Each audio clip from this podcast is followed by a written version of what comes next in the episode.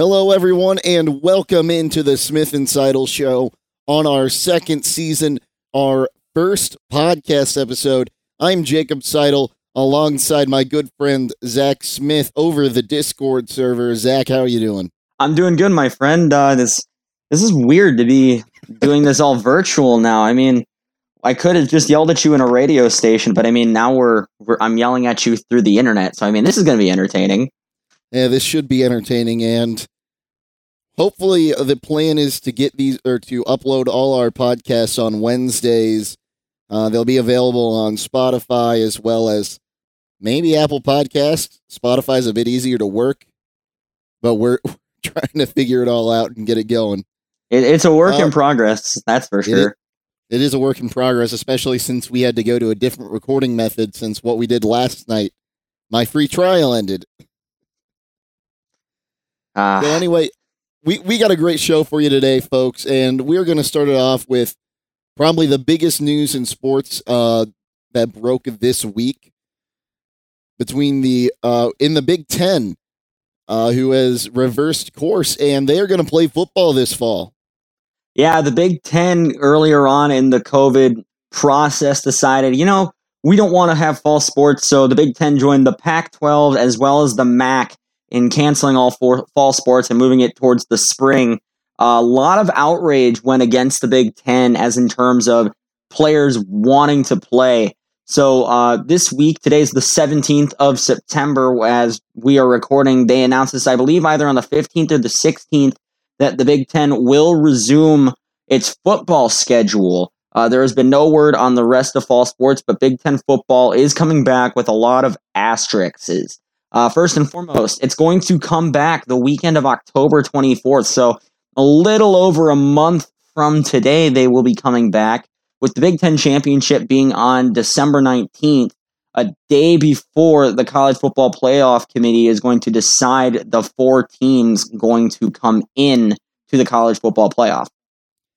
The other big thing about that, they're not just doing a Big Ten championship we're also going to see the two seeds in the East and West face each other in the three seeds. So, with that, if a Big Ten team, and I say if because I don't know if it would happen, makes the uh, college football playoffs, could we see, say, a better team from the East that played in that second tier game make it over the Big Ten champion? I, I don't think that we would see that and the reason being, and you make a good point of if a Big Ten team makes it in, the Big Ten is going to be coming in right at the end. So they're playing eight games. There's going to be no bye weeks or anything like that. So every game is going to count. So every player is going to be accountable for their own health. And the reason I don't think that's going to happen is because you've already had teams such as Clemson, LSU, Alabama, Georgia, Notre Dame. They've all played at least one game up to this point with more games on the way. Ohio State uh, started in the AP preseason poll at two. Penn State started at seven. Including those two teams, four other teams from the Big Ten appeared in the AP preseason poll. So there's a lot to look forward to as in terms of Big Ten football. But with these teams like Ohio State and Penn State, Wisconsin, Nebraska, they literally have to give everything they have in order to get a spot in the college football playoff this fall. Yeah, I would agree to that. Um, but with only an eight game schedule that's starting so late, uh, really past the ACC, the SEC, and uh, the Big 12, any team in the Big 10 making a push for the college football playoffs is going to have a lot of roadblocks in front of them. Well, I, I still am going to sit here and argue time and time again that the Big Ten is the most competitive division in college football. And the reason I say that is you look at the Big Ten compared to the SEC, the Big 12, the Pac 12, you know, you've got these teams that there's like four or five teams fighting in the top 25 every single year. So I think that you'll see a Big Ten team appear in the college football playoff, but they have to play against the good teams. So I, I know Ohio State going into um, when they were postponed. Wisconsin was on their schedule. Michigan, Michigan State was on their schedule. Ohio State, especially, uh, starting off as the number two seed, I think stands the best chance of getting into the college football playoff. But they need to be playing lights out against all these good teams, and that's going to be Yeah. tough, especially with all these players opting out. Speaking of that, uh, Michigan, the quarterback for Michigan, his name escapes me at the moment. I'll have to check it. Uh, but he has decided to not only opt out of the season, he's looking for transfers out of Ann Arbor. Yeah, that's interesting to see, especially after Shea Patterson opted into the draft last year. And now you're looking at your next quarterback who uh, John Harbaugh was really, really looking into. Uh, it is John who coaches Michigan, not Jim. I always get the Is it- brothers confused. Is it, I- is it Jim? I think it's Jim. It might be Jim, whichever. Coach Harbaugh in Michigan, really high on him. The quarterback's last name is McCaffrey. Yeah, it is Jim Harbaugh.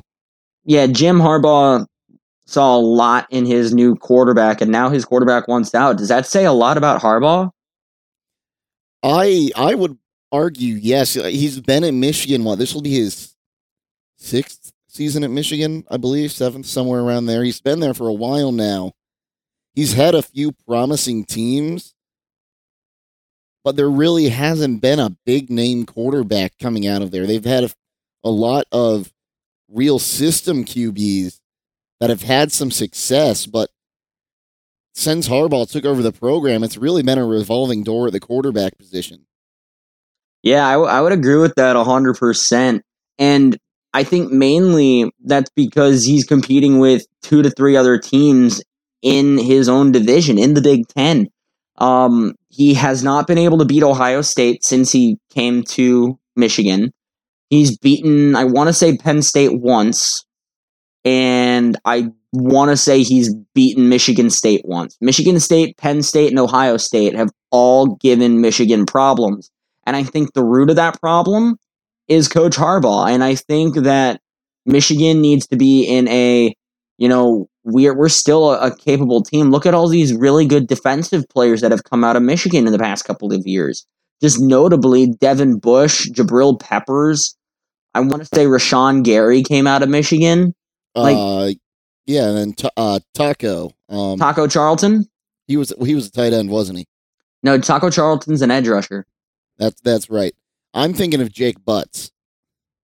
Yeah, there's there's a couple of really good players that have come out of Michigan in the past couple of seasons, and they haven't been able to take advantage of them. So I think it's a boomer bust year for Michigan, but I don't think you see Michigan make the college football playoff. I would agree to that, especially because you take a look at Ohio State. On paper, this might be the best Buckeye team of all time. There there's a lot of good Buckeye teams. Um, but I again, I as I mentioned, I think Ohio State stands the best chance to get in. So let, let me ask you this.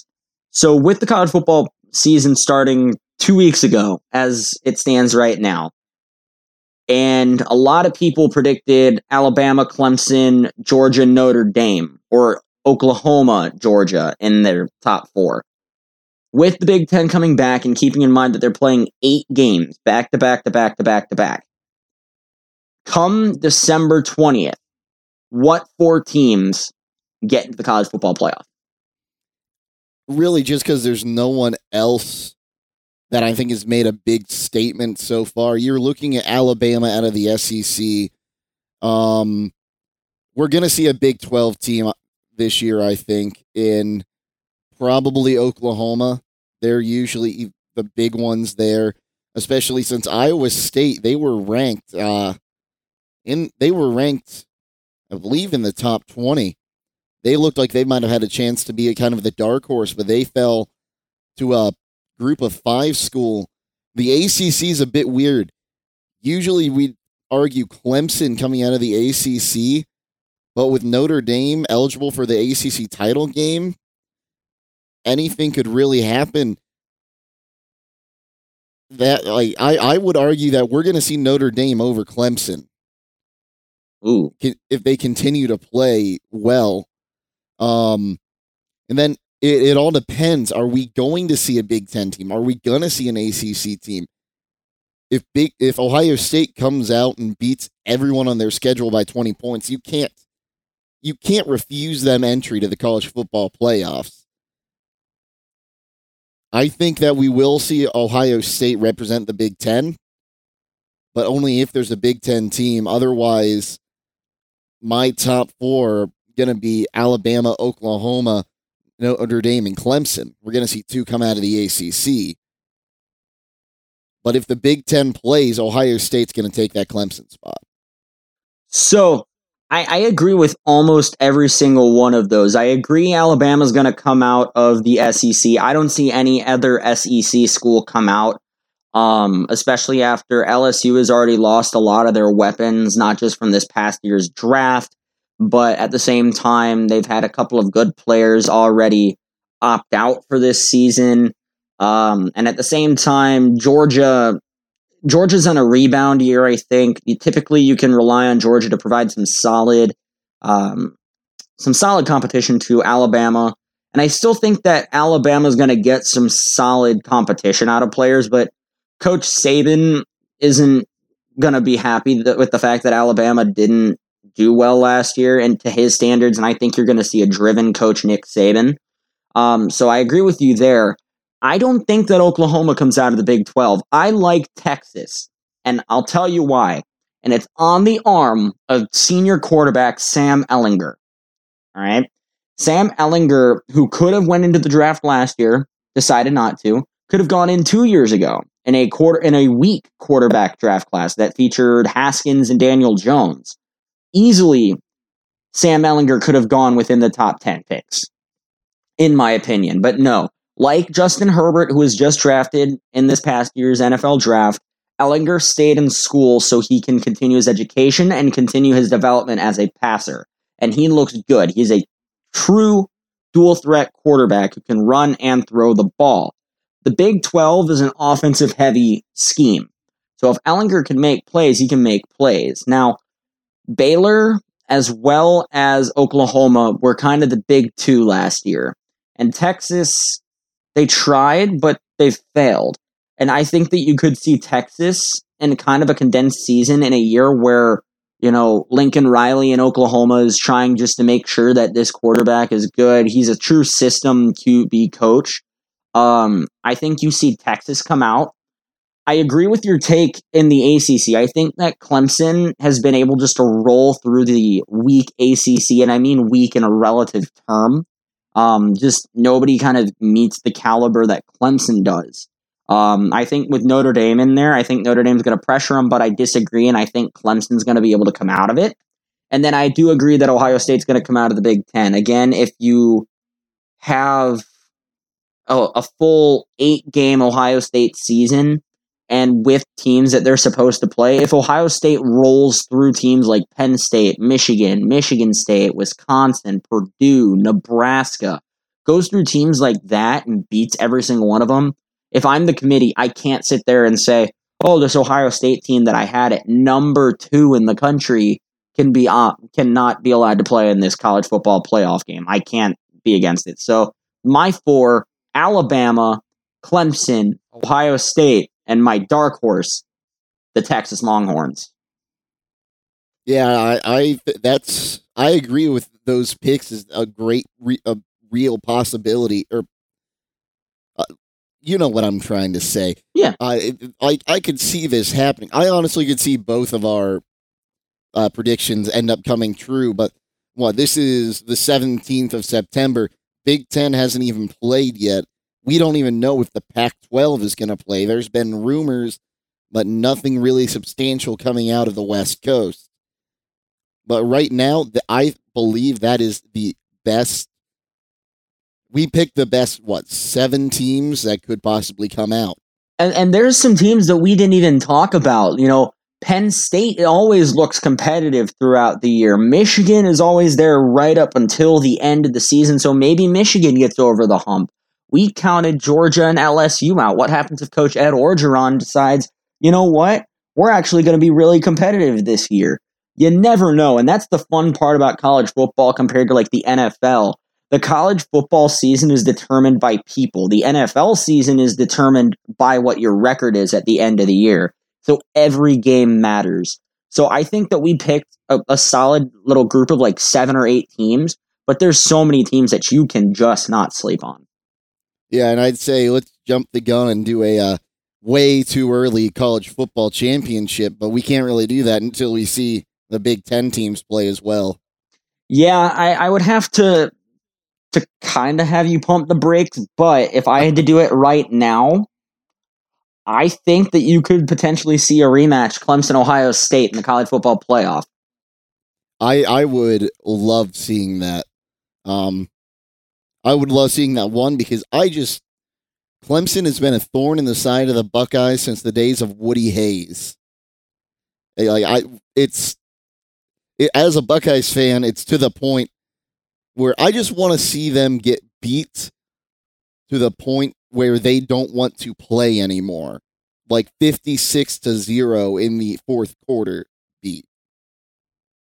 Yeah, and there there's a lot of missed calls. You look on Twitter, Clemson wants Ohio State again. Ohio State wants Clemson again. I think it would be a match made in heaven. We go from the Buckeyes to the Buckeye State though. Tonight on Thursday night football, the Cincinnati Bengals will be taking on the Cleveland Browns. Two 0 1 teams, two number one overall pick quarterbacks taking on each other tonight in Cleveland. 6,000 fans expected to be in attendance. What do you look for in a game like this? Well, one, as a Browns fan, I can tell you how dangerous First Energy Stadium can be when the dog pound is in there barking especially against the Bengals. The loudest you ever hear that stadium is when it's an AFC North rival, whether that be Pittsburgh, Baltimore, or Cincinnati. I expect the Browns to come out excited to be in their home stadium with their home fans. Um, my biggest worry for the Browns, though, is the offensive line. Uh, Wills, their first round draft pick, uh, left tackle, he's not going to be playing. Greedy Williams still out. Uh, Jack Conklin is questionable too. Yeah, as is Jarvis Landry. And Jarvis Landry. So the offense is really scaring me. The good news is Cincinnati doesn't have much of an offensive line either. And the Browns don't need a big game from the front or from their defensive line. They need a big game from one man and one man only. Myles Garrett, if he can get behind the line and just keep pressuring Joe Burrow for the Bengals, it's going to be a tough night for him to throw. He had a few good runs last week against the Chargers. I just don't know how Joe Burrow is going to get him get around this Browns defense this week. In fact, I uh, I swapped out my Saints defense to start the Browns defense this week, taking a bit of a gamble in the fantasy football world.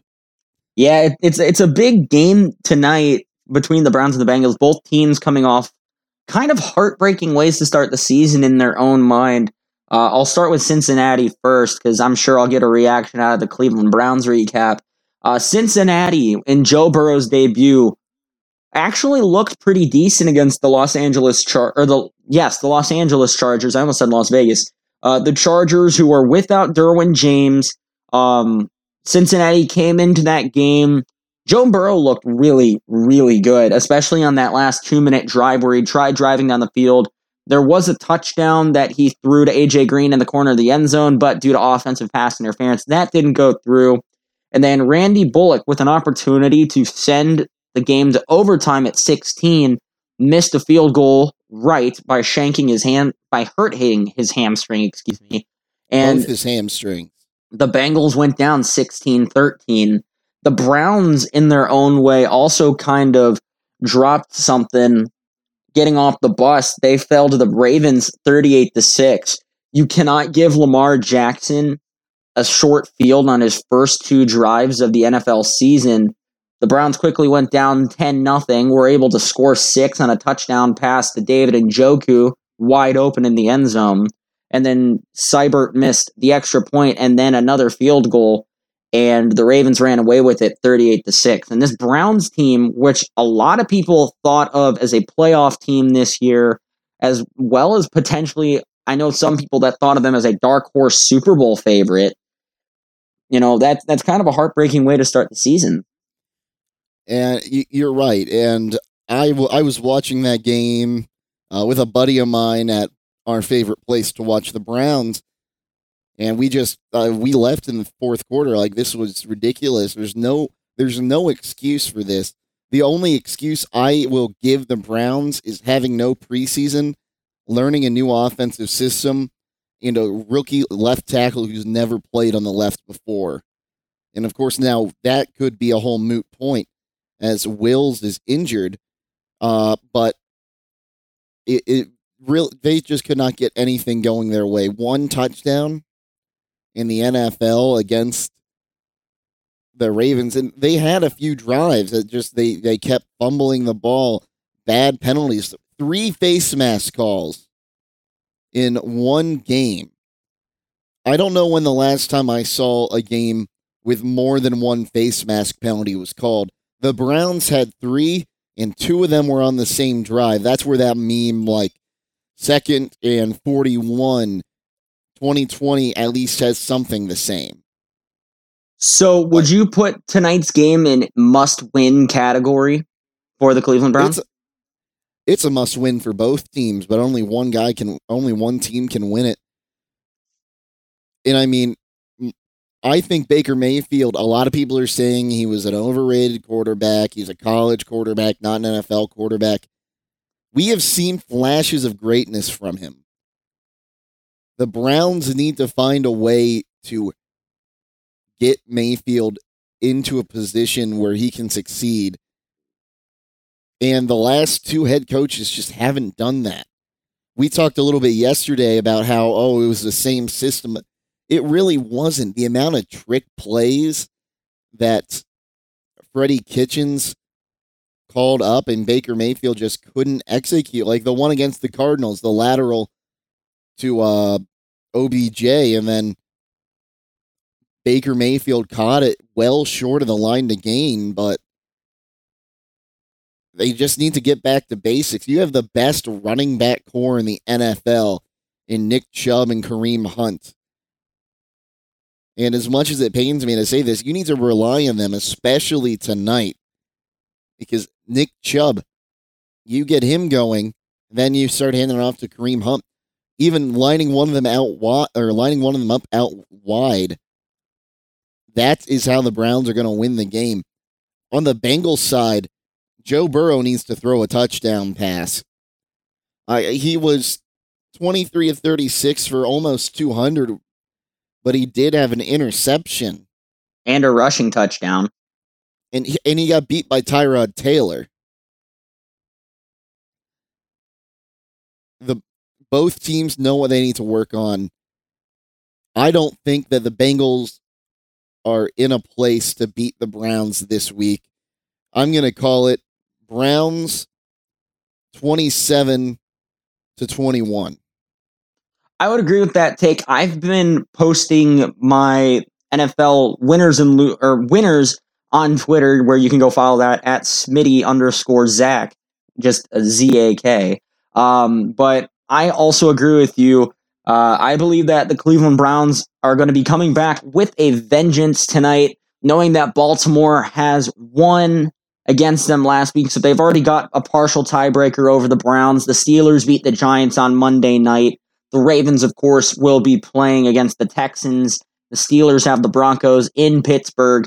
I think that Cleveland knows that it can contend for the North, not just a wild card spot, but the Browns need to start somewhere. I agree that you got to chalk some of the errors of last week up to there was no preseason. There's still a lot of new pieces, uh, new head coach, new offensive line, a couple of new weapons for Baker Mayfield.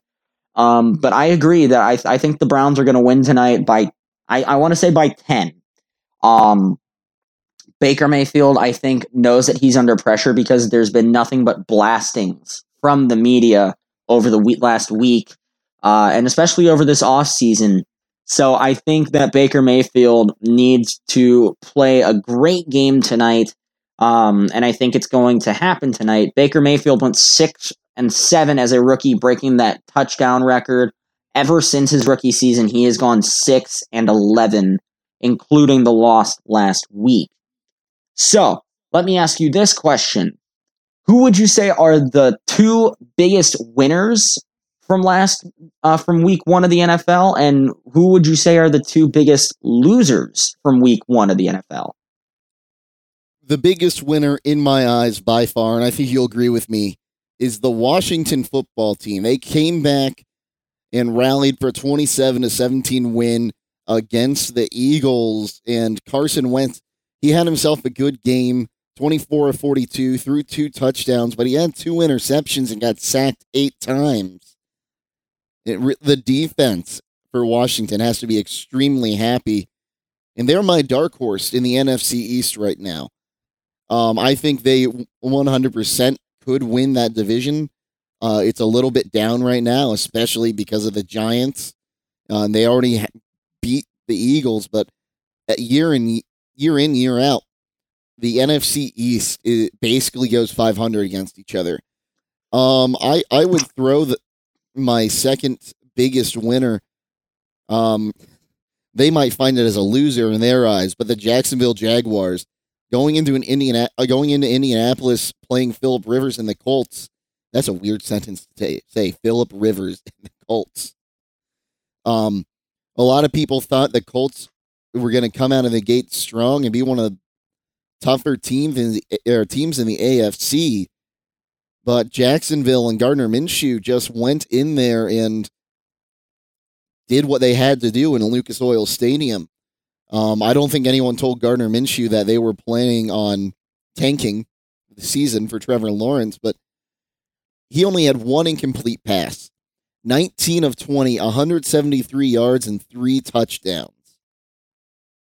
Like that is that's ridiculous for a quarterback who no one knew who he was until last year. Um, uh, they're my second winner of the week. My my biggest losers. Um, it, it's so hard. Uh, let's go with the Buccaneers as the first one. You get the great one. You have Gronk. You have all these weapons. They were really a consensus Super Bowl favorite to start out the season, even though Tampa Bay. I don't even know when the last time the Bucks had a winning uh, had a winning season was, let alone make the playoffs. Uh, but they just couldn't get it done against Drew Brees and the Saints. And the 49ers, Super Bowl team going to play the Cardinals, who might not be as bad as everyone thought they were going to be based on last season. They lose by four to the Cardinals, but after having that big lead in the Super Bowl and then coming back, losing to what was one of the worst teams in football last year, they can't feel good about themselves right now. I mean, you look at the stats, Garoppolo, he threw for two touchdowns, but that was just all about that's all he could do. Kyler Murray, one touchdown, 230 yards, and an interception. I mean, could the Arizona Cardinals be a team to look out for, or are the Niners just to slide? I, I don't know. Uh, I think the Cardinals are going to be a little bit better. I think the NFC West is going to be a lot better this year. But I, I chalk a little bit of the 49ers to a little bit of uh, fatigue, not just from no preseason, but Super Bowl fatigue. Look at the past three, four teams that have made it to the Super Bowl and lost. Atlanta, most notably. Um, the Los Angeles Rams last year looked terrible, and now the 49ers. So we'll have to go ahead and see. Now, my winners and losers, it's I'm going to be a little different from you just because it's I don't want to just beat a beat something to death here. So, my two winners. My first winner is Mr. Russell Wilson. Russell Wilson, which came out this past offseason that he has never in his career received an MVP vote. Ever. Let me put that into perspective for you. Russell Wilson, who has beaten the Patriots in the Super Bowl and won, I believe he's won two Super Bowls.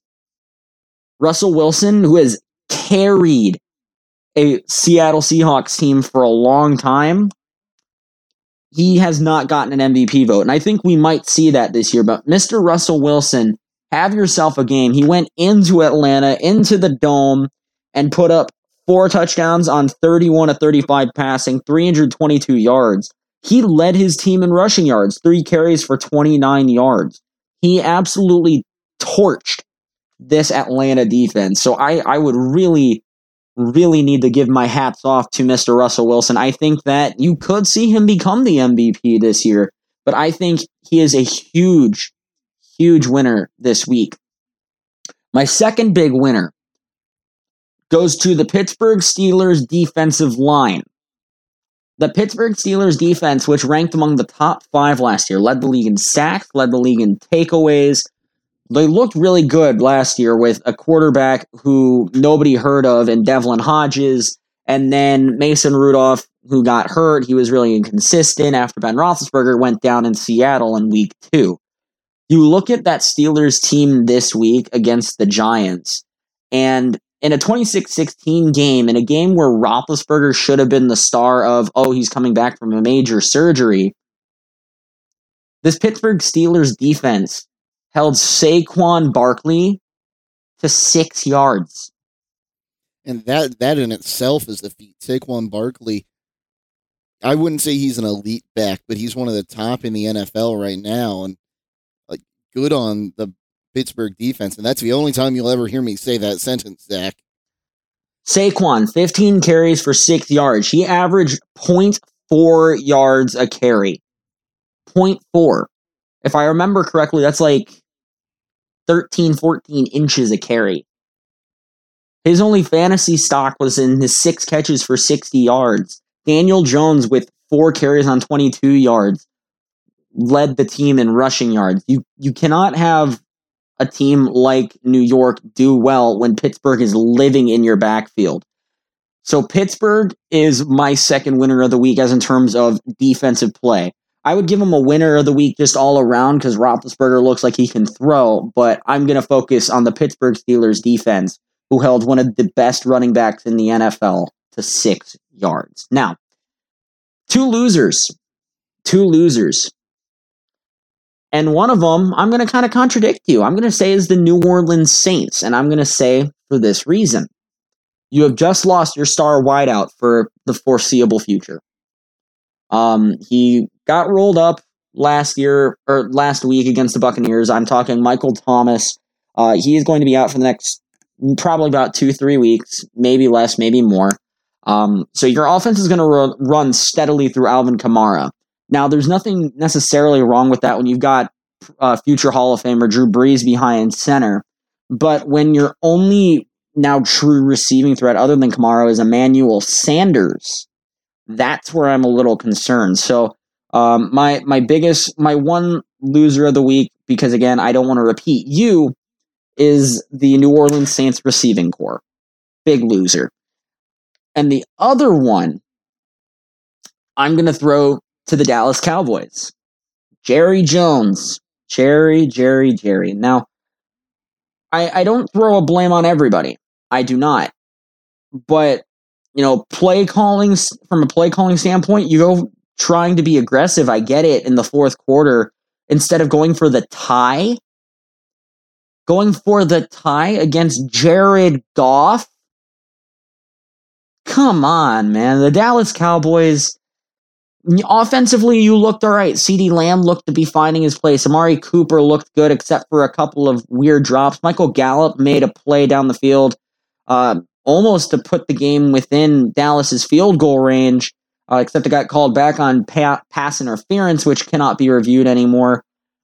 You know, da- Dallas, you were my pick to win the NFC East this year, and you couldn't win against a winning team last year, and you're starting off not being able to beat the Los Angeles Rams, led by Jared Goff, with no Todd Gurley, with the only receiving threats being Cooper Kupp and Robert Woods. On top of that, you lost Leighton Vander Esch for six to eight weeks with a broken collarbone. You lost Jarwin for the year. Dallas, Dallas is my my biggest loser of the week. Yeah, I, I was looking at them too. I just I, I don't understand how on paper, and we talk about on paper all the time, they're probably the second or third team in the NFC. But year after year, they just can't get anything done. Even when they look good going into Thanksgiving, they just can't get anything done because they they'll lose on Thanksgiving and that's it. You know, just Dallas. I, I'm I'm gonna give I give most teams in Week One a little bit of a pass. Again, kind of a weird year. No, uh, no real normal off season due to COVID nineteen. No preseason, no OTAs. All you really had was training camp for the couple of weeks that they had it. So uh, a, little bit, I chalk it up to that. But at the other side of it, there there is probably, I'd argue that there is no team under more pressure to succeed than the Dallas Cowboys, and they just continue to just sleep in and and just not do anything. They don't make anything of themselves, and I think I think that is the biggest drawback to the Dallas Cowboys of no matter how much you invest in that offense. And Dak Prescott still needs to get extended. Th- this is an yeah. offense that has Amari Cooper, Michael Gallup, Ezekiel Elliott, CeeDee Lamb. CeeDee Lamb is the fourth guy on that offense. And he lit up college football last year. On top of that, you got Dak Prescott. Blake Jarwin's not a bad tight end. You know, that offensive line is still solid even with Travis Frederick retiring. And you're going to tell me that you put up 17 points on a team whose only defensive powers are Jalen Ramsey and Aaron Donald? Come on, Dallas. Yeah. it's honestly a little bit ridiculous at this point. Um, but that'll that'll transition us greatly, uh, great or well into our next segment segment. Pardon me. Who's your winners in week two? Do you want like every team that's going to win, or let let let's hit the highlights. Um, so we'll start out. We already called our Thursday night games. We both said the Browns. Browns are a six point favorite in this one. Um, let's go to another both 0 1 matchup. Falcons visiting uh, Jerry World in the Cowboys. Uh, Dallas a four point favorite in that one for a 1 p.m. game on Fox. So that game is, I, I actually think is going to be a lot of fun, and it's because it, it goes up against two potentially dynamic offenses.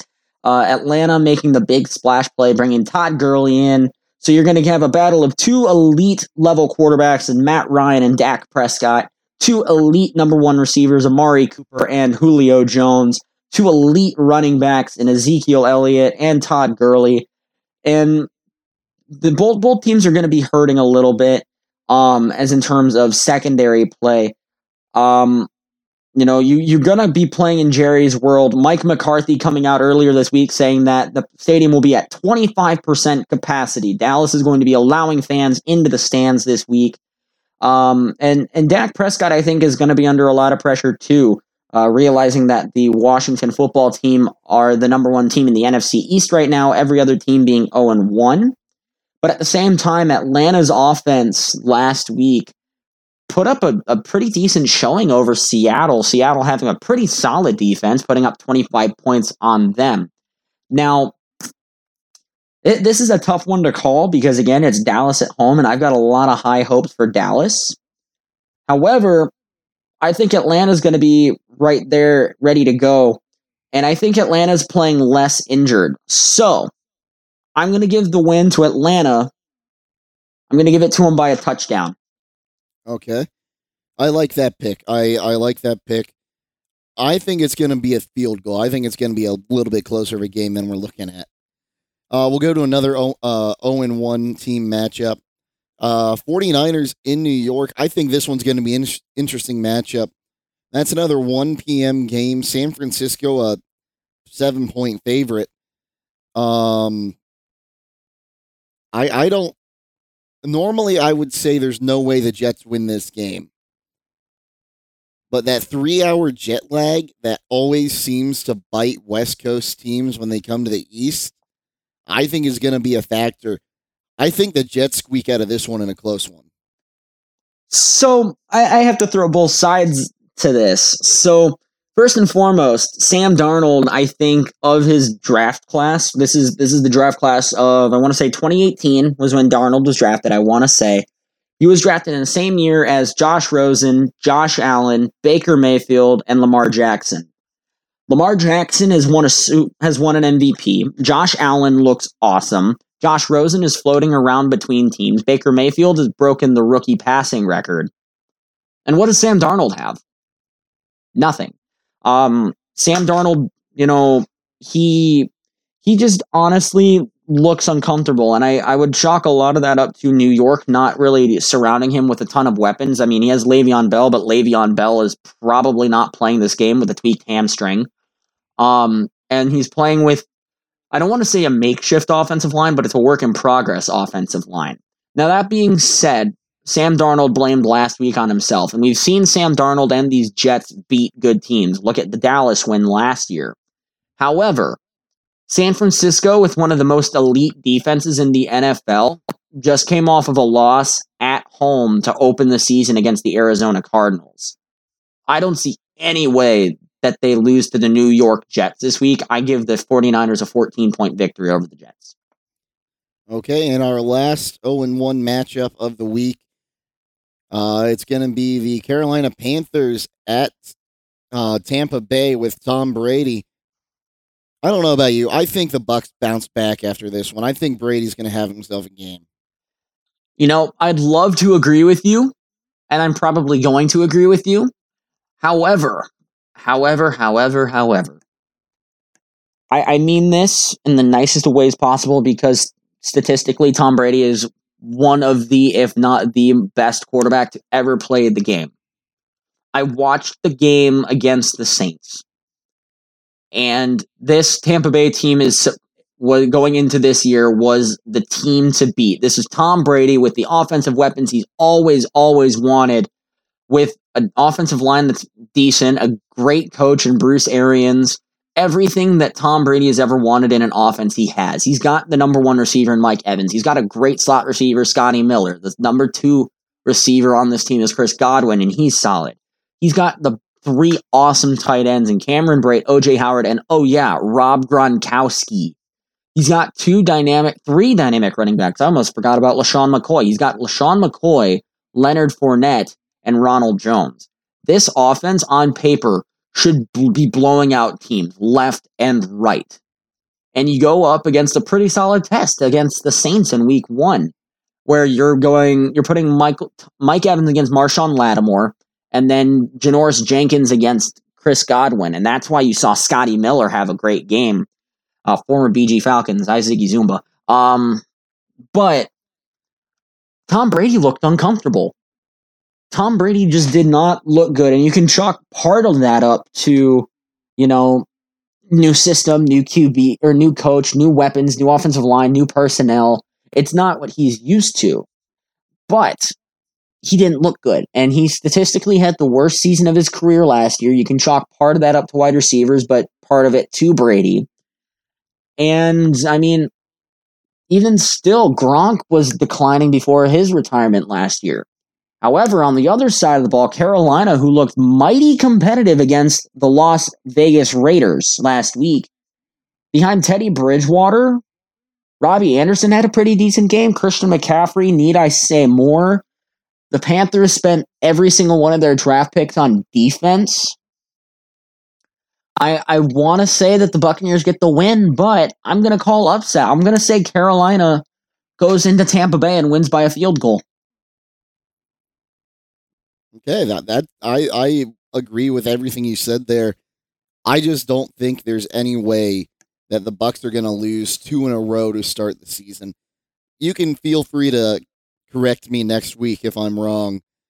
Uh, let's do, and then the last two we'll do, we'll do the Sunday night matchup on NBC. The Patriots head out to the West Coast to visit the Seahawks, and the Seahawks, three and a half point favorite. Russell Wilson, as we said, had himself a game last week. I, I think I'm gonna I'm this game's gonna be close. I think this game's a coin flip. I I would probably disagree with you. Um, I mean, you look at New England last week; they beat up on the Dolphins, and even still, that game that game came down to Ryan Fitzpatrick's decision making. Um, and Cam Newton squeaked out of Foxborough with a win. And I mean, all credit to him; he's come back from a, a a nasty little injury himself, but he didn't throw a touchdown. He ran both times. I mean, he made a couple of good throws down the field, but I, I he hasn't been tested yet. And yeah, he had Byron Jones working against him on the other side and a Miami defense that's come a long way. But I, I don't think Cam Newton's been tested yet, especially with missing pieces on his offense. However, I think he'll get it out of Seattle this week. I agree that it's going to be a close game, but at the same time, I don't. And I think Seattle runs away with this one. Uh, fun fact both quarterbacks led their team in rushing yards as well as passing performance. Uh, the only difference is Russell Wilson threw for four TDs, Cam Newton ran for two. And then we'll finally go to our last pick'em matchup of the week as they open up Allegiant Stadium in Las Vegas as the Las Vegas Raiders host the New Orleans Saints. I, I hope this is not one that you and I are going to debate all that long. No, it, this it's got to be the Saints. I agree. The only thing that the only thing that could bite this team, and I'm I'm pointing that I pointed this out a, a little while ago. No Michael Thomas, so you you can kind of hone in on Kamara, but at the same time, Drew Brees can spread that ball out. Now that being said, Josh Jacobs rushed for three touchdowns, three last week. The, this Raiders team especially with Henry Ruggs being able to extend down the field, I wouldn't count him out. I like I like the spread New Orleans minus six. I like that. I like New Orleans by a touchdown. I do like that. Yeah, I like that too. The over under on that game is only at forty nine. So if, I would probably I were, take the over. I'd take yeah, the over on that. If I were a betting man in a state where sports gambling were legal, I would take the over. I, I, I would agree with you. I would agree.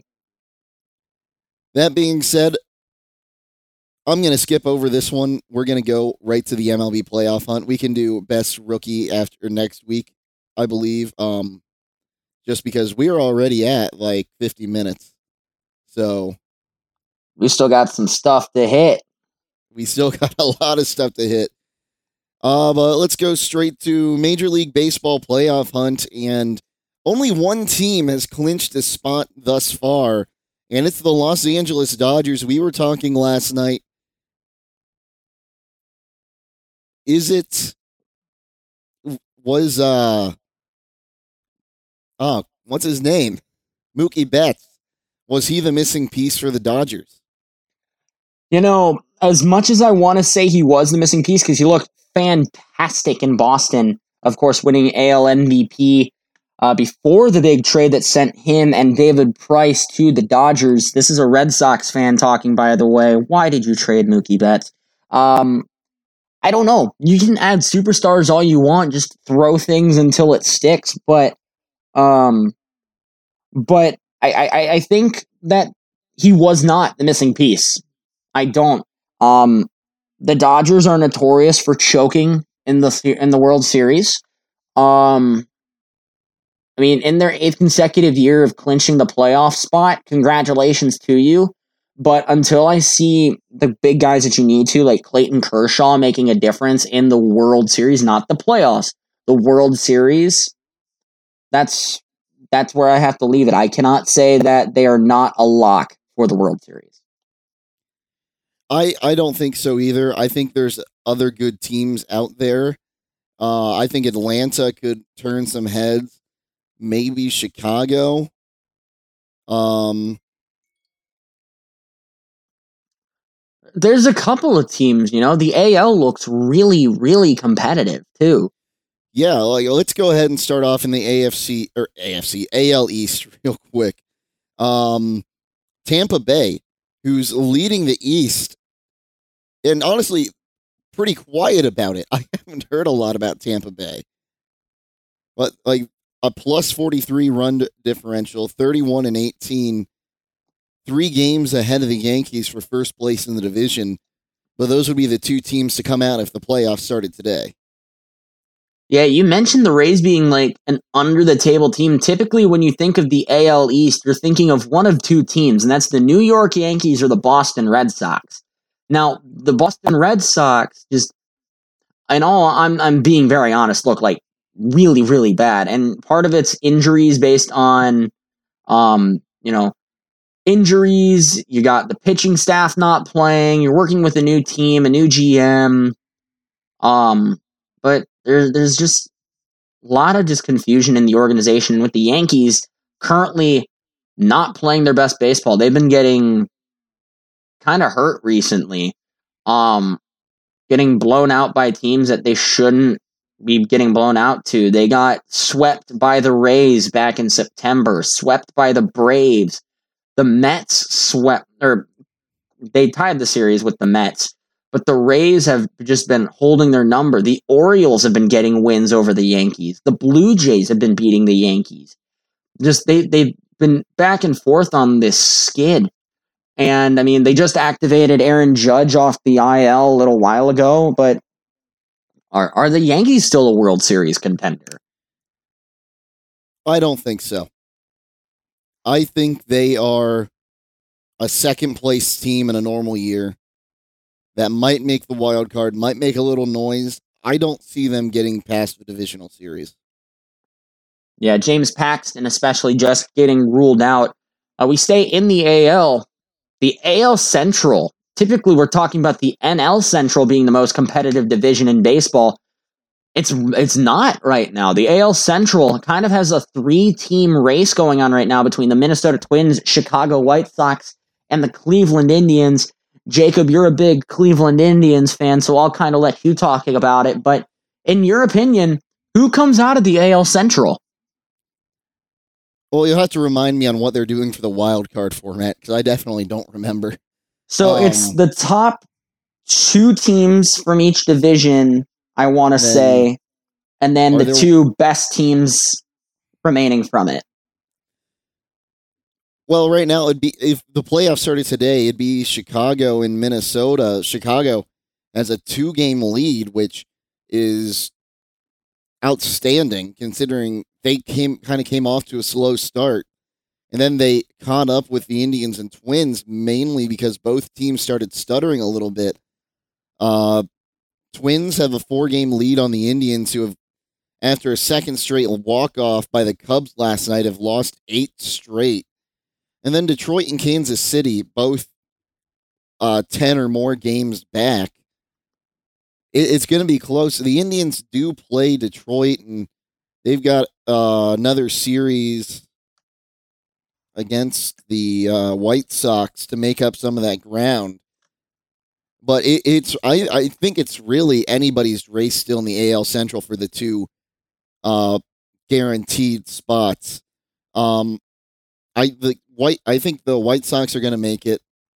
I think the Twins and Indians are going to have to club it out, unless the Indians can't get back in the win column. Um, then it's going to be the Twins and White Sox all the way. But we'll just have to see how it goes because the story all season has been the Indians' bats have been asleep. The last two games they've been awake, and the pitching has given it up. That's not what we've seen from the Indians this year. Um, AL West now. Oakland, the only team above 500 in the AL West, 31 and 19. I think they're my dark horse to come out of the AL. And I say dark horse because even when the A's are good, they don't do well in the postseason. I think we we've seen that before. Houston at 24 and 25 would be the second spot there. Yeah, the the the AL has looked really really competitive recently. Um, as in terms of who's going to come from where. Uh, you never really know what team is going to be the primary workhorse. Um, the A's are a scary good team. Uh, the Rays, uh, as we mentioned, are a silently good team. The White Sox, again, have, have they've been splashy good. Um, if if you were to ask me right now which one of these teams comes out and you know makes it to the World Series, I would I would probably argue with you that the Tampa Bay Rays or the Chicago White Sox. I think that's what you're going to see come down in the AL Championship Series. Yep. And the uh, two wild cards out of the AL would be Toronto and Cleveland as it stands right now. The only teams making it out of the West are the top two. Uh, Seattle 22 and 27, LA 20 and 30, in Texas 18 and 31. No one's coming out. Those three season are probably done. We go to the National League. Uh, in the East, Atlanta, they're in number. Uh, they're in first place, 29 and 21. Miami who uh, another team that I I didn't realize was playing that well, 25 and 22. Uh, they'd be the second to come out, and the defending World Series champions, uh, the Nationals, in last place. Yeah, it's been a weird, weird year for baseball. Um, Washington last year may, barely making it into the playoffs, end up coming back, winning the World Series sitting at 18 and 29. They're 15 and a half games back of the Dodgers, who have clinched their spot. Um, scary, silent, good team. And I, I want to throw this to you the San Diego Padres. Mm-hmm. The San Diego Padres go out and make a splash trade for Mike Clevinger. Have silently had who I think could be the NL MVP in Fernando Tatis Jr this San Diego team could be scary good. Honestly, I like them better in a series if they had to play the Dodgers. I think they have a they have a better I think they have a better all-around team. Everyone chips in whereas the Dodgers yeah, everyone has the potential to chip in, but it's one or two guys every night or even every week that do all the heavy lifting for uh, the Dodgers. Um, the NL Central, though, everyone thought this was going to be the most highly contested division in baseball. Pittsburgh, awful. Milwaukee, eh. St. Louis lost a bunch of games because of COVID testing. They've got a lot um, of ground ground to make up, though. They still will have a lot of games to play. They they have a lot of games in hand, but I don't think they can catch the Cincinnati Reds for second place, who have a really good lineup and a solid uh, pitching staff led by Trevor Bauer, the NL strikeout leader. Yeah, Trevor Bauer has really been a spark plug for the Cincinnati team. Of course, they got him from the Indians last year, right? Yeah, uh, we got breaking news on our podcast right now. Um, this is broken to me by Donovan Mann, a good friend of both of ours and uh, the MAC, the Mid American Conference, talking about football. As soon as I can find where he got that from, we'll uh, come. We might come back to it. We might do a quick live. we might. Here we go. Uh, from the Toledo Blade Mid American Conference, considering fall restart. Um, so that's about all we know about that. But at the time of this recording, it is uh, the 17th of September at 12:57. We might get Mac football. Back to baseball now. well, we can we can jump around a little bit. We've been talking about MLB playoffs, the NBA playoffs currently going on as well. Um, the Nuggets, the Denver Nuggets, have come back from being down three to one in their series, not once but twice beating the Utah Jazz and Donovan Mitchell, and then most recently beating the Los Angeles Clippers. So, with that being said, the Nuggets are will be taking on the Lakers, who are the only top two seed left in the NBA playoffs. What will it take for the Nuggets to beat LeBron and the Lakers? Patience. You look at LeBron this season, or well, in the playoffs, we'll even say he has been a different beast than we have seen in a long time. Um, I don't think the Nuggets have what it takes to to uh, fight out a seven game series, but I think they'll make it close. I still think the Lakers go to the finals. All right, and then on the other side of the coin in the East, Kemba Walker not shooting the best, says he needs to play better on both ends of the court, both offensively and defensively. His team is down 1 0 in the series to the Miami Heat and Jimmy Butler. What does Boston need to do to even the series and potentially come back to win it? Well, they really just have to play fundamental basketball. The Heat, not that flashy of a team. They beat you with their skill, not their star players. Um, I don't think they can. I think the Heat are going to win this series. So what you're saying is, is your NBA Finals prediction is Lakers Heat. Yes. I would disagree. I think Boston comes back. Boston is my favorite to win the East and the NBA Finals. My finals prediction you're going to see the times of old, the Lakers and the Celtics, a very historical rivalry in the NBA playoffs and the NBA Finals, come back to fruition. This time between Kemba Walker and LeBron James.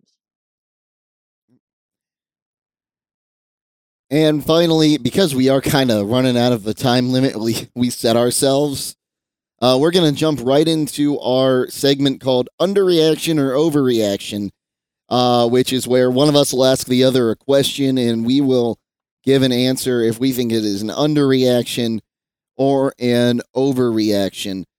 Uh, the first one, Zach, is Tom Brady a system quarterback? Well, Tom Brady has had Bill Belichick for about 20 years. Belichick, in the 187 regular season wins as a head coach, he's gone 136 and 39 with Tom Brady. Without Tom Brady, he's 51 and 65. Credit that one to BleacherReport.com. Uh, Tom Brady and Bill Belichick seem to just have been a magical combination. No matter what Brady has, he's always been a playoff threat. Uh, you can credit portions of that to being him being in the AL East or the AFC East, excuse me. Now you got me saying it. Um, but at the same time, Bill Belichick with you know Cam Newton just was able to continue it, go continue it on, and take advantage of the strengths that Cam Newton brings to the table. Uh, Brady, on the other hand, he he now has a cast of players where Mike Evans, who is his number one receiver, has had six 1,000 yard seasons. Chris Godwin went over 1,300 yards last year. Scotty Miller, the last time he fully started a season back in Bowling Green, he had over a thousand yards in his senior year. Rob Gronkowski has been his by far favorite target. He has the most touchdown receptions in the regular season and postseason from Tom Brady. And Tom Brady couldn't make it work. Tom Brady always seemed to be able to pull out those wins against those good teams.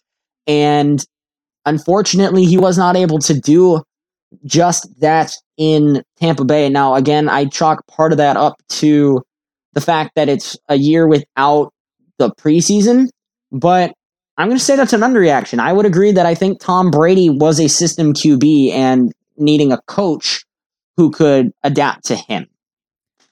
So I'm I'm gonna say it's an overreaction. I think Tom Brady is the has the highest football IQ in the National Football League. And I think he can still win in uh in another system. He just takes a while. it might take a week or two to get acclimated. Tom Brady playing on a 2-year contract, no franchise tag allowed and a no trade clause. So Tampa Bay will have him this season and next season, and then potentially can re-sign him. But I'd imagine after that, Brady will return to New England, retire as a New England Patriot. Mister Jacob Seidel, Yes, after Mr. a Smith. after a Week One loss, and in the third year of Baker Mayfield not panning out, the should the Browns tank for Trevor Lawrence? Overreaction or underreaction? That is Okay, so overreaction would be they shouldn't tank, right? An overreaction is that the Browns should tank for Trevor. An underreaction would be saying that the Browns should tank. Okay, so the Browns should tank for Trevor Lawrence. Would you agree or disagree with that? I disagree with that. So an underreaction. Gotcha. I I Or maybe I, that would I be an think overreaction. that, I think that's an overreaction. Tanking is an Okay. overreaction. Okay, so we're good. Um, we'll we'll figure it out. Um, I think Baker Mayfield has a he's shown a lot that uh, he showed a lot in his first season, not so much in his second season, but I think there's a lot in the tank there. Second, I don't want I don't think that uh, Trevor Lawrence is the quarterback of the future for nine like about 90% of the NFL. Um, I think Justin Fields is by far the better quarterback. Uh, so if the Browns had to tank for anything, one, I'd say go for Justin Fields. Uh, two, it's an overreaction. The Browns should not give up on Baker Mayfield yet. I would agree with that to an extent. Baker Mayfield, I feel, should be on a very, very short leash. Hence why they brought in Case Keenum. Um, but with, with arguably the best offensive team on paper, Cleveland should be putting up more than six points against Baltimore. You can fault partial points of that on coaching. You can fault portions of that on the wide receivers, but at some point in Cleveland, you have to turn and say maybe it's the quarterback that's the problem. Um, right, but we've uh, the Browns have said that how many times since '99? A lot, a lot. So I, I would agree that it's an overreaction that the Browns should tank for Trevor Lawrence. Uh, however, I think that Baker Mayfield needs to feel a little bit more pressure on him as in terms of needing to perform. Uh, Zach, the Nuggets will win the West. Underreaction or overreaction? I think it is an overreaction, and the reason I say that the the West in the NBA is a very very top heavy division, and you got to give a lot of credit to Jamal Murray, Nikola Jokic, and Paul Millsap, and the rest of that team that had been able to come back from a 3 1 lead, not once, but twice against two really, really good teams. Um, mainly Donovan Mann and oh my goodness, Donovan Mitchell in with the Utah Jazz, and then the the powerhouse that is the Clippers coming back and beating them. Uh, Kawhi Leonard, Paul George, Lou Williams, and head coach Doc Rivers. Um, that being said, I think you're going to see a gassed Nuggets team. I think they'll get a game, maybe two out of the Lakers, but I have Lakers in six. Okay, I, I would agree with that. I think uh, LeBron and the Lakers are just going to be too much to handle. So, sir, after the Big Ten committed back to playing this fall, we talked a little bit about it earlier. The Buckeyes are the clear cut favorite to win the national title. Overreaction or underreaction? I'm going to say overreaction. Um, right now. That could change uh, in a few weeks when we see them play, but they they haven't played. We haven't seen this team on the field. We've seen this team on paper. We've seen part of it last year, but a lot of big pieces missing, like J.K. Dobbins. I, I right now I think it's an overreaction. I think they could win the championship on paper but right now, I am not ready to say they are my favorite to win the national championship. I would probably agree with you that uh, um, you got to wait and see what you got. Again, a lot of players have opted out. Uh, cornerback Shaun Wade is debating coming back. That was broken uh, earlier today, or maybe it was last night, but he's thinking of coming back. But you're still returning one of the best offenses in college football. Justin Fields should clearly be a, a top three pick in the uh, the NFL draft this coming spring. Um, they were the number two team going into the season in the preseason poll. I would say it's an underreaction. I think the Buckeyes would be the clear cut favorite. I think the only team that really would stand to be a threat to them is Clemson. Uh, and that's if Clemson makes it out of the ACC. So I'm going to say that's an underreaction that the Buckeyes are the clear favorite to win the national title game. Okay, so we've got one more of these, and then I have a surprise one for you, Zach. Oh, scary. Uh, with Cam Newton under center, the Patriots are a Super Bowl contender. Overreaction. Overreaction. You're right. Overreaction. And and the reason why I say that it has nothing to do with Cam Newton. Has nothing to do with him. Cam Newton has been a real, real good story. Goes from a small school to being the starter at Auburn, being taken one overall, leading his team to a Super Bowl. But that's where I think it all stopped when he went 15 and 1. That was his chance. And then he, he's been playing with injury. He's been on a Panthers team that is just slowly disintegrated around him. Now he's in New England with Bill Belichick. I think the Patriots go eight and eight, maybe, maybe nine and seven. But at the same time, you're playing in a division that, in my opinion, clearly belongs to the Buffalo Bills, and it's theirs to lose. As we saw on Sunday, I think the Miami Dolphins are going to be a lot more competitive than people think. Um, and on top of that, the Patriots have to go through Patrick Mahomes and the Chiefs, who looked awesome on Thursday night, the Baltimore Ravens, who looked poised to make another run against Cleveland, and who many NFL analysts are considering the third team to beat is the Pittsburgh Steelers, whose defense dismantled New York. And if Roethlisberger stays healthy, is a tough team to beat. I do not think that the New England Patriots are a Super Bowl caliber team. So again, overreaction. I agree with that being an overreaction. Um, Cam Newton, he really goes. He's just another one of those quarterbacks that worked really well in college but it hasn't translated to the NFL. Uh, and Zach, our our uh, final underreaction and overreaction for you uh, with the breaking news that we got on this uh, podcast while recording. The Mid American Conference will play a football season. Underreaction or overreaction? That's that's tough. That's that's really really tough. Um, I think with the Big Ten coming back, that it's possible. Um, I said when the Big Ten, the Pac 12, and the MAC all said, no, we're not playing, that you're not going to sp- see spring football and you're not going to see stars playing because you're going to see players who are ready to go into the NFL draft go and play.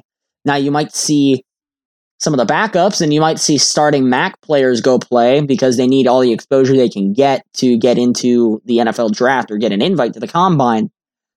But that being said, um, with with a lot of colleges across the country, you know, in increasing in COVID nineteen cases, most notably Miami, Ohio, has been getting a lot of press for it the past week. And, and they're not. Most of their students aren't even on campus yet. That's that's what scares me. Now, if the MAC can implement smart enough protocols like what the Big Ten just did.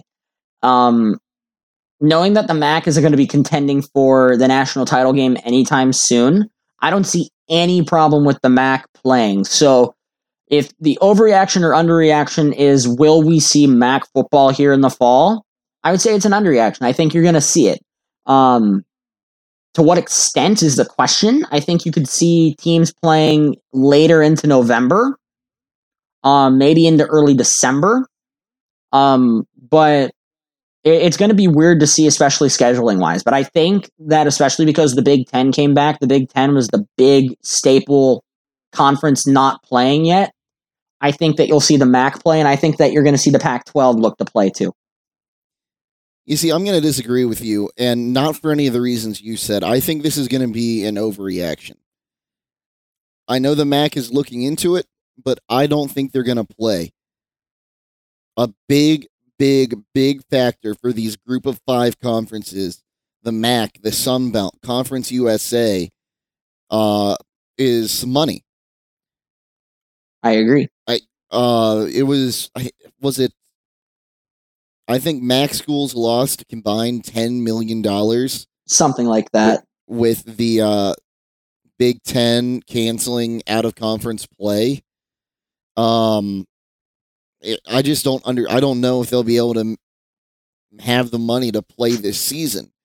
Um, because the big difference between, say, the MAC and the Mountain West, you have Boise State, you have Colorado, you have Air Force, you have big name schools. Uh, the American Athletic Conference, that's Cincinnati, Memphis. Uh, UA, Memphis, the, the still bigger city schools. And yeah, the MAC has Toledo, Bowling Green, some well known schools, Akron, Buffalo, but Eastern Michigan, Central Michigan, and Western Michigan, while they're known, we're just not the conference that has the big schools. So I, I think it's an overreaction. I do not think that we are going to see MAC football in the fall. it's going to be a tough break for a lot of schools. This COVID 19 has not been a friend to a lot of places, and the MAC has probably been hurt the most in the world of college sports. Yeah. Well, I think that's going to just about do it for this episode of the Smith and Seidel Show. Uh, Zach, any final thoughts? Uh, no. Uh, just look out for those uh, NFL predictions for the week. Those will be posted here pretty soon. The Browns, again, my pick for tonight. Uh, nine and six on the year, so I'm hoping to improve on that one. Yeah, I'm. I I don't even know what I am. I didn't make picks last week. Uh, but that's going to do it for us here. Make sure to find our podcast. We'll be on Spotify. We might go on YouTube at some point too. I'm still trying to. We're still trying to figure all that out. Uh, follow us on Twitter at Smith and Seidel Show uh, for updates. We'll post there when we're recording, and make sure to join our Discord server, Smith and Seidel. There you can uh, submit questions you want us to answer, or any hot takes you have that we might be able to get to. But for my partner, Zach Smith, I am Jacob Seidel, reminding you all to stay safe, stay healthy, and I, Ziggy Zumba.